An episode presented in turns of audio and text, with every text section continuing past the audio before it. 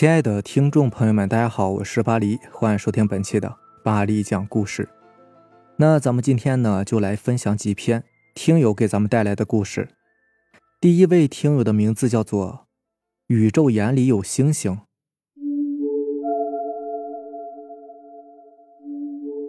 我生活在一个北方和南方的交界，我们这个县都是种水稻的。这件事情呢，是我爸亲身经历过的。事情是发生在我刚刚出生没多久。那个时候种水稻是需要很多水的，并且那个年代农村是没有水泵抽水，都是需要人工开沟放水的。我妈妈由于是刚生产完，没法下地干活，家里的农活就都落在我爸一个人身上。一个人开沟放水需要很长时间，我爸为了不影响第二天干活，于是晚上没有睡觉。守着水沟，水沟水流得很慢，我爸就用水桶，也一直挑水往田里面倒。前半夜呢都还算是正常，可是到了后半夜的时候，我爸还在一直挑水。这时候怪事儿就发生了，我爸在上面挑水往水田里倒，自然就会发出泼水的声音。可是下面的田里同样也会发出泼水的声音，因为我们的田呢是梯田形式的。我爸就想，难不成下边也有人浇水吗？不过这大半夜的会是谁呢？如果同样是有人浇水的话，自己白天的时候也应该能看见呢。又一想，不对，因为只有一个水闸，每家都是轮流浇水的，现在下边肯定不可能有人浇水才对呀。我爸不确定是怎么回事，但是浇水要紧，也就没有下去看一个究竟。没准是田那头的水多，流到下面一些呢。可后来我爸不小心咳嗽了一声，紧接着下面也传来一声咳嗽，这就有点说不过去了吧？总不能说这田野间还有回声不成？我爸知道自己是遇上怪事了，头皮发麻，手心冒汗。后来我爸还是强忍着，一直干到天亮。事情过去了很多年之后，我爸跟我讲这件事儿。我就问他，当时为什么不走啊？他说呢，因为当时家里穷，要是当时活没有干完的话，很影响后期农活的。穷啊是可以战胜一切的，要是放在现在呀，那肯定是立刻就跑了。其实这个故事呢，让我想起来另外一个事儿，跟这个差不多，是我朋友遇上的，也是在这个田间地头，莫名的呀，就听见有叹息声，听声音呢。还比较老，像是老头老太太发出来的声音。那我朋友胆子大嘛，然后他就顺着声音找过去了，发现是一只大刺猬。后来还跟我说过这个事儿呢。我朋友当时也没跑，因为他是这么想的：如果这个东西成了精啊，那肯定是早就变成人了呀，或者是变成能够直接威胁到人的东西，也不能就是在这儿唉声叹气的呀。可如果是还没有成气候，那就更不用怕了。纵使它能发出人的声音，起码对人呢没有实质性的伤害，所以从这个角度啊，遇见这种事儿倒是不用太害怕的。下面给咱们分享故事的听友叫做菜鸟爱咸鱼。我和我舅舅的关系很好，可是他后来呢患了癌症，没过多久就去世了。他去世前呢十分的瘦弱。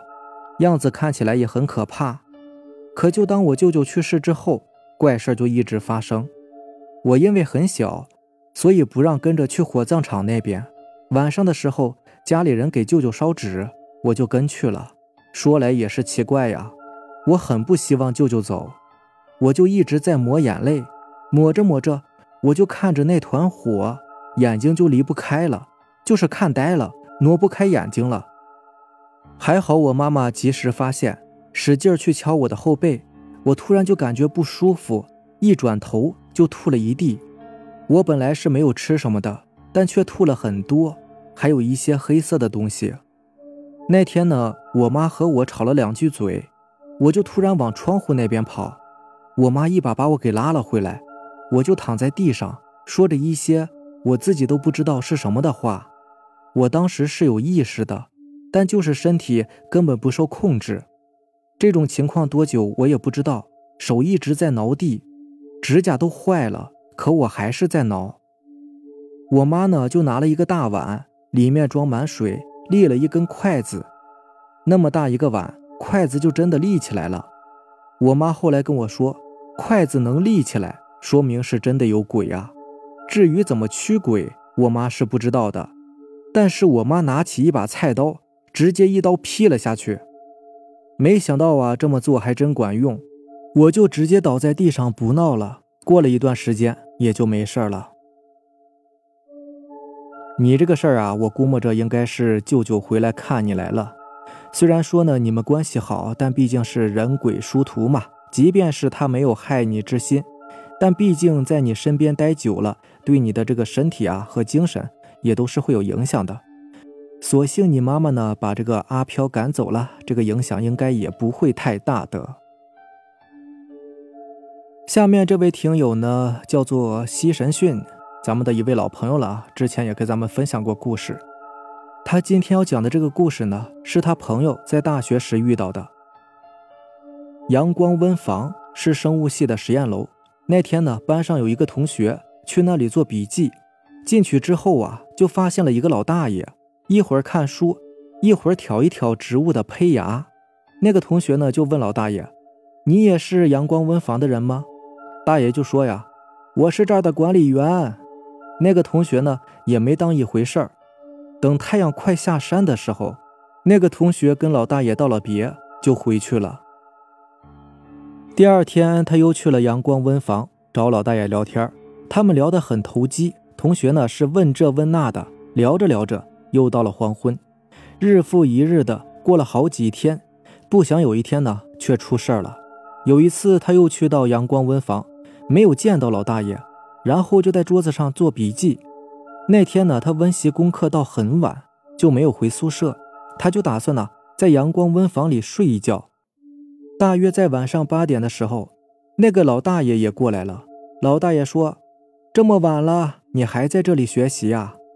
同学说：“是呀，我在这里学习，晚上就住在这儿了。”老大爷说：“行，别弄坏东西就行。”又过了一天，生物系的组长。去找他交笔记，找到他的时候呢，他还趴在书桌上睡觉呢。组长叫醒他，他就把生物笔记交给了组长，然后还把前几天发生的事情都跟组长说了。组长一听，顿时是被吓了一跳，他赶紧拉着那位同学去了一楼，然后指着一面墙上的一个老头说：“是不是这个老头啊？”他说：“是啊。”然后组长就给他讲了一个。发生在阳光温房里的故事。阳光温房在几年前呢，里面有一个学者，就是那个老头，不知道什么原因，突然离奇失踪了，找了好久都没有找到。最后阳光温房重建，推倒了之后，才发现他被埋在生物楼后面的大棚底下。法医鉴定呢，是有一根钢针从左太阳穴插到右太阳穴，然后肺部就像是被针灸了一样。上面有很多被针扎过的痕迹。最后，学校呢，为了不引起校内人员的骚动啊，就把这件事情给隐瞒了下来，对外口径就是说那个老头失踪了。因为这个组长呢是在学生会工作的，所以算是知道一点内情吧。那个同学听完之后，整个人都不好了，一天天的就跟魔怔了似的，上课时间到处乱跑，回寝室睡觉的时候在床上翻来覆去的。有时还会发出像老头一样的声音。学校看他这样也不是办法呀，就给他办了退学手续。他回家的时候疯疯癫癫的跑到顶楼，本来是想要自杀的，却把路过的一个老大爷给砸死了。至于这位同学后来怎么样了，那就不了解了。我只能说，这位老大爷是真惨呐，只是路过一下就惨遭横祸。当然了，咱们换个角度来想啊，之前那位老学者应该是被人害死的，对吧？害他的人，那搞不好就是这位路过的老大爷呢。因为毕竟还是在学校里嘛，那位老大爷没准也是校方的一个主任或者是教授什么的。之前的老学者呢，可能就是想借着这位同学为自己报仇吧。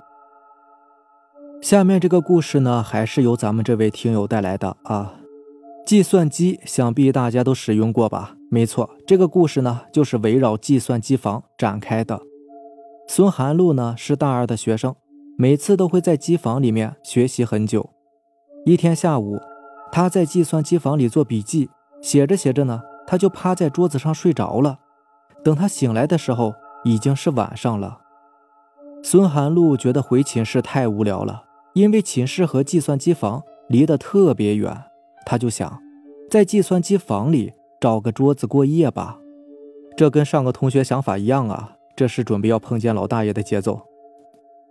他呢就打开学校论坛，里面有一个帖子特别有意思。帖子的发起人是这么说的：大家都来聊一聊自己是怎么死的，什么被同学杀死、被水淹死、触电而死的都有。他就想着编造一个特别劲爆的留言。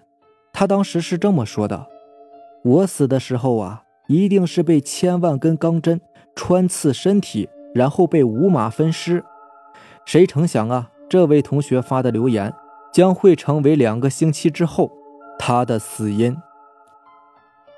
那个时候呢，正好修建宿舍，孙寒露路过工地时，不想装在车上的钢筋一个接着一个的滚了下来，全部砸在孙寒露的身上。有一辆卡车正好没有看见这位同学，就径直的从他身上碾过去了。最后塔吊上的钩子也不知道是什么原因就给掉了下来，孙寒露的脑袋当场就被砸烂了。后来学校呢就一直流传着半夜计算机房里有人敲击键盘的声音，人们都说呀，这是孙寒露的灵魂又回到计算机房了。好了，以上就是咱们今天晚上要分享的故事了。感谢咱们这几位听友给咱们带来的精彩故事啊！行吧，那让咱们早点休息吧，明天见，拜拜，晚安。